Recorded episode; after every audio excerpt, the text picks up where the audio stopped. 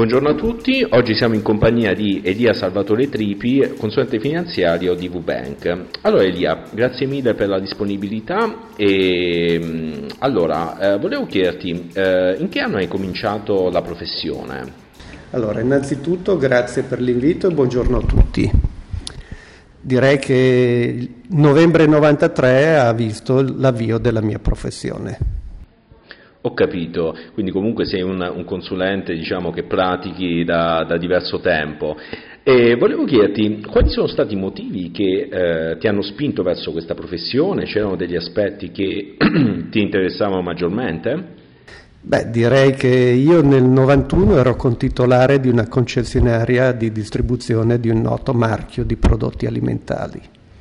Milano noi l'avevamo divisa per zone di lavoro e ognuno dei nostri rappresentanti aveva la sua in esclusiva. Io quando un rappresentante rassegnava le dimissioni eh, ero io ad assicurare la continuità del passaggio settimanale dai clienti, perché allora facevamo la raccolta degli ordini con frequenza settimanale. Così facendo non, non si rischiava di perdere clienti e io avevo anche la possibilità di conoscerli meglio qualche venerdì pomeriggio consecutivo ho incontrato il marito di una delle mie clienti perché lui era un assicurativo e il venerdì pomeriggio per loro non era lavorativo e lui stava volentieri in negozio con la sua signora. Poi ho scoperto che era il braccio destro della Didi, una nota società di gestione del risparmio di quei tempi, che è stata una delle più attive nave scuola nella quale si sono formati buona parte dei consulenti di lungo corso come il sottoscritto che ancora oggi sostanzialmente chi è uscito di lì è ancora attivo e qualcuno anche dopo la pensione perché sarà perché amiamo un po' troppo il nostro lavoro che anche da pensionati non riusciamo a staccarci. Mm. Quando la zona venne affidata al nuovo agente, ricevetti un invito da questo signore per un aperitivo e durante il drink mi chiese se avessi mai pensato di passare alla vendita anziché di un prodotto come quelli che rappresentava il nostro marchio, ma quella dei servizi di investimento. Non palesando impedimenti, detto fatto, dopo pochi giorni ricevetti una proposta di lavoro che però era condizionata dal fatto che mi rendessi disponibile per essere opportunamente formato in materia. La formazione fu dura, durò un paio d'anni, nei quali tutti i fine settimana mi vedevano impegnato in aula il sabato intero e a studiare sui libri la, per la domenica. Addirittura, come all'università. Eh, diciamo di sì, cioè i genitori, i figli non erano proprio contentissimi che li relegassi in casa, però gli dicevo ragazzi, qua c'è il futuro. C'è da studiare. Esatto. In quegli anni arrivarono in Italia i discount e il nostro marchio, nonostante la notorietà e le campagne di marketing massive, cominciava a perdere quote di mercato e tonnellate di vendita prodotti. Scattò in me una molla motivazionale, cioè ora il mio desiderio era di partecipare alla prima sezione dell'esame utile per, la per la, l'iscrizione all'allora costituendo albo dei promotori finanziari. L'occasione arrivò nella primavera del 93. Direi che fu una sessione molto selettiva, eravamo tantissimi, i partecipanti, ma a superarlo fummo veramente talmente in pochi su Milano che ancora oggi ci riusciamo a frequentare. Aver superato una selezione così dura mi diede il coraggio di lasciare, non a cuor leggero, il noto per l'ignoto. A novembre, una volta cedute le mie quote societarie, iniziai la mia nuova e attuale professione. Ah, è una storia abbastanza interessante, quindi un passaggio dalla vendita alla vendita di un altro prodotto, di un altro servizio e poi eh, diciamo fino adesso poi con tutte le evoluzioni che ci sono state nel, esatto. nel mercato della consulenza finanziaria. Non è proprio così semplice eh, passare da vendere un qualcosa sì, che sì, tocchi, no, maneggi e, e, pesi, sovrappesi, gli dai un valore a... il servizio a vendere diciamo, me stesso, la mia esatto. faccia, la fiducia che ispiro, cioè non è proprio... Eh, non è stato proprio un, un lavoro così esatto. immediato. E allora affrontiamo un po' il tema di oggi che è la successione patrimoniale, in particolar modo eh, il ruolo che il consulente riveste eh, in questo ambito. eh, gli italiani eh, diciamo, eh, cercano sempre di rimandare l'argomento della pianificazione patrimoniale in termini di successione. E, Elia, che difficoltà incontri eh, a parlarne con i clienti e soprattutto quali sono i dubbi eh, e le perplessità che eh, frenano i clienti a pianificare diciamo, eh, la successione o comunque in generale il patrimonio e eh, a, guarda- a, guardare un po' tutto quanto oltre il presente, oltre diciamo, un rendimento eh, immediato? Beh, direi che è un dato di fatto che in Italia eh, il 95% della popolazione non faccia il testamento.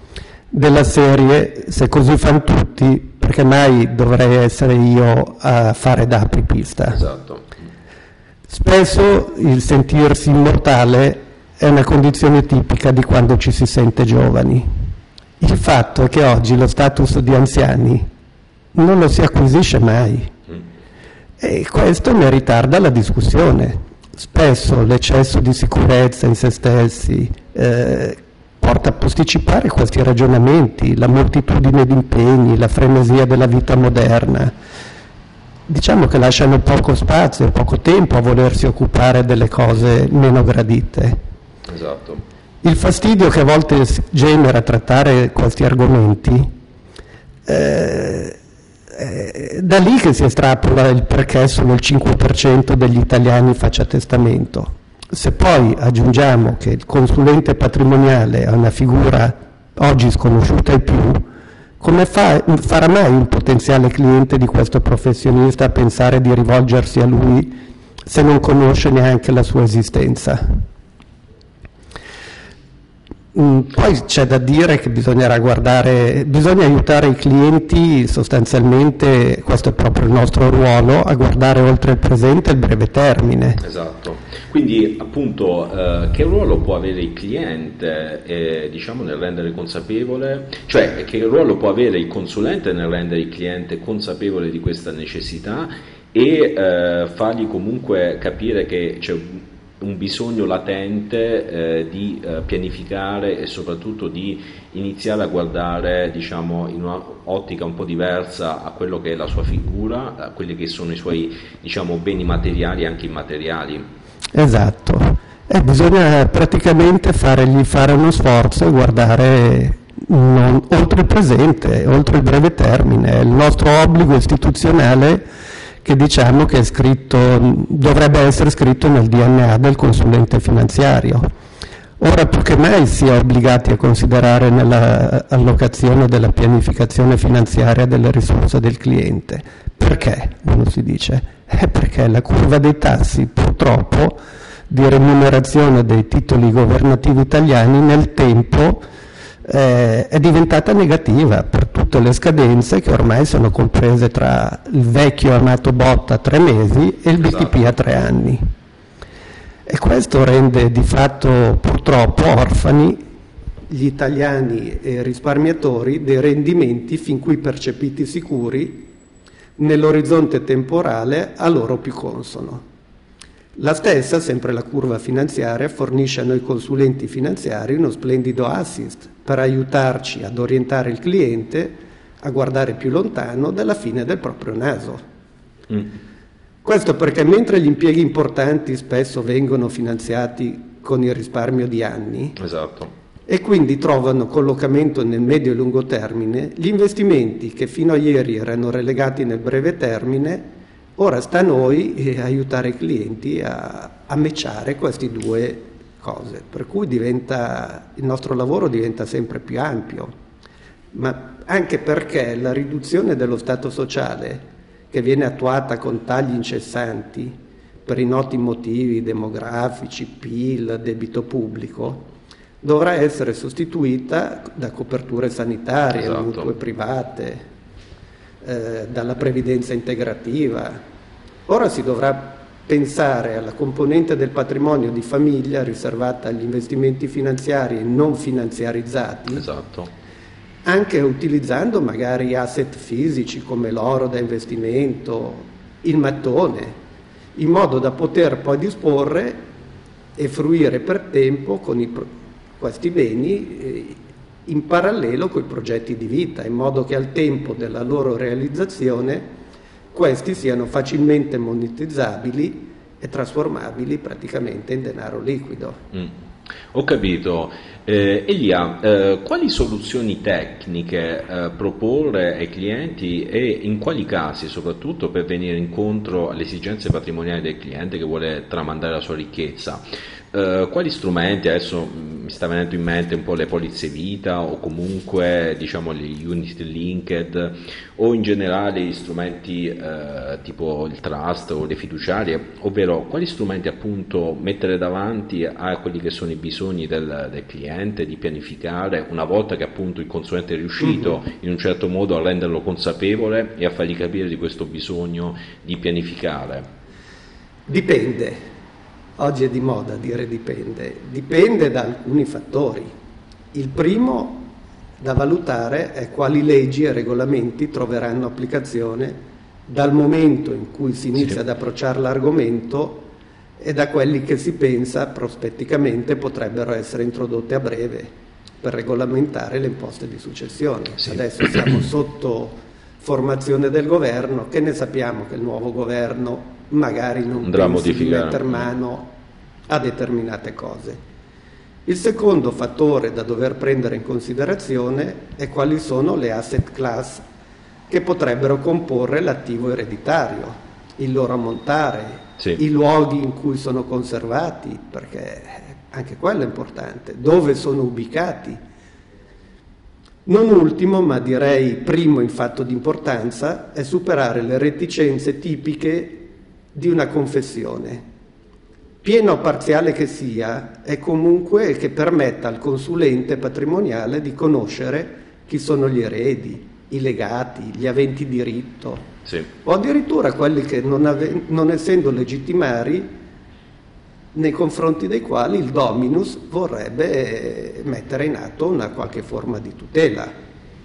Il testamento, pur rimanendo di fatto il più semplice dei modi con i quali si può disporre la ripartizione dei propri averi dopo di noi, pur consentendo la possibilità di riservarsi una propria quota disponibile da canalizzare a desideri futuri fuori dalle quote di legittima stabilite per legge, in sua assenza continua ad essere poco utilizzato anche nella versione olografa. Esatto. Mm che tra l'altro depositata presso un notaio, anche solo al limite per la sua custodia o rinnovo, sarebbe decisamente molto poco onerosa, sì. ma è una prassi poco conosciuta. Sì. In ordine di semplicità, il metodo più utilizzato specialmente per attivi ereditari non particolarmente elevati è la classica polizza vita. Sì. Tutti a tutt'oggi sappiamo sicuramente che è la soluzione più facile da percorrere e tra l'altro a volte anche la meno costosa. Lo stesso servizio, sempre con sottostante polizza vita, viene offerto alla clientela private, che disponendo di masse più ampie attivi più diversificati e complessi, ma è proprio per questo consente una maggior personalizzazione. Con l'intestazione fiduciaria dei beni del fiduciante a una fiduciaria si incarica una società ad agire in modo e nell'interesse del fiduciante, rappresentandolo laddove sia utile e necessario anche in tempi successivi alla mm-hmm. successione. Perché con questo si riesce a gestire non solo le masse ma anche altri aspetti. Esatto. Poi c'è il trust, questo sconosciuto istituto di diritto anglosassone, che è un atto di disposizione patrimoniale mediante il quale un soggetto si spossessa di uno o più beni trasferendoli al trustee, al trustee sì. o a se stesso, praticamente che può fare da trustee, affinché siano amministrati nell'interesse di un terzo beneficiario o per uno specifico fine o secondo quanto lui stesso programmato nell'atto costitutivo. Ho capito Elia. Quindi comunque eh, diciamo nella, nella, cassetta degli attrezzi del consulente ci sono diversi strumenti, tutto sta poi un attimino diciamo, esatto. a, a, valutare caso per caso e soprattutto poi ad avvicinare un po' il cliente a, a queste problematiche e a cercare di offrirgli poi quello che è lo strumento migliore eh, a quello che è la sua situazione patrimoniale e anche in base al suo ciclo di vita.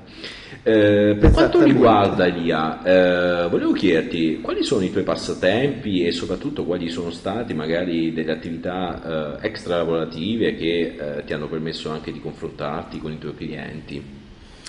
Bah, diciamo che nel tempo l'incremento della complessità burocratica e amministrativa e, e non ultima le esigenze dei clienti, anche a parità di perimetro, assorbendo più tempo da dedicare al lavoro, ha come conseguenza effettiva che il tempo per gli hobby e i passatempi si riduce. ahimè, inevitabilmente. Io praticavo sci, tennis, ciclismo ma questi sono stati i primi ad essere attrezzi ad essere stati appesi al chiodo. Attualmente mi rimane la passione per la motocicletta e per lo scooter che rimangono intatte. Lo yoga che una volta praticavo in gruppo, adesso me lo utilizzo una volta ogni tanto a personam facendomi, essendo padrone delle tecniche per cercare di star meglio. Se poi eh, escludiamo che lo yoga praticato in gruppo anche dopo il patrimonio eh, sono stati abbandonati eh, perché comunque dopo il matrimonio ci si dedica di più alle cose che si fanno in famiglia esatto. o con pochi colleghi o con la solita coppia con i quali si va più d'accordo, però devo riconoscere che lo yoga per me è stato un ottimo bacino di, dal quale pescare dei clienti che attualmente... Quindi ti, ti ha permesso comunque praticare lo yoga, comunque dedicarti a questo diciamo, sport, eh, ti ha permesso anche poi di eh, conoscere nuovi clienti e soprattutto prospect e, e quindi eh, diciamo eh, esatto. avvicinarli un po' a quella che sono magari diciamo quello che è un po' la tua professione, quello che sono i servizi che puoi offrire per loro. Esattamente. Esattamente. Ho capito Elia. Volevo chiederti ultima domanda, eh, cosa ti piacerebbe, eh, che domanda ti piacerebbe porre ai tuoi colleghi che ci stanno ascoltando? Cari colleghi, che avete deciso come me di fare ancora a lungo questa amata professione, avete iniziato a relazionarvi con i figli ed i nipoti dei vostri clienti? Bella domanda, bella domanda Elia. E lì c'è il nostro futuro. Eh. Esatto, eh, eh sì. Ovvero della nostra professione. Grazie mille Elia per il tempo che mi hai dedicato e ora voi che ci ascoltate, quale domanda vi piacerebbe porre ai vostri colleghi? Cercheremo di affrontarle nei prossimi podcast. A presto!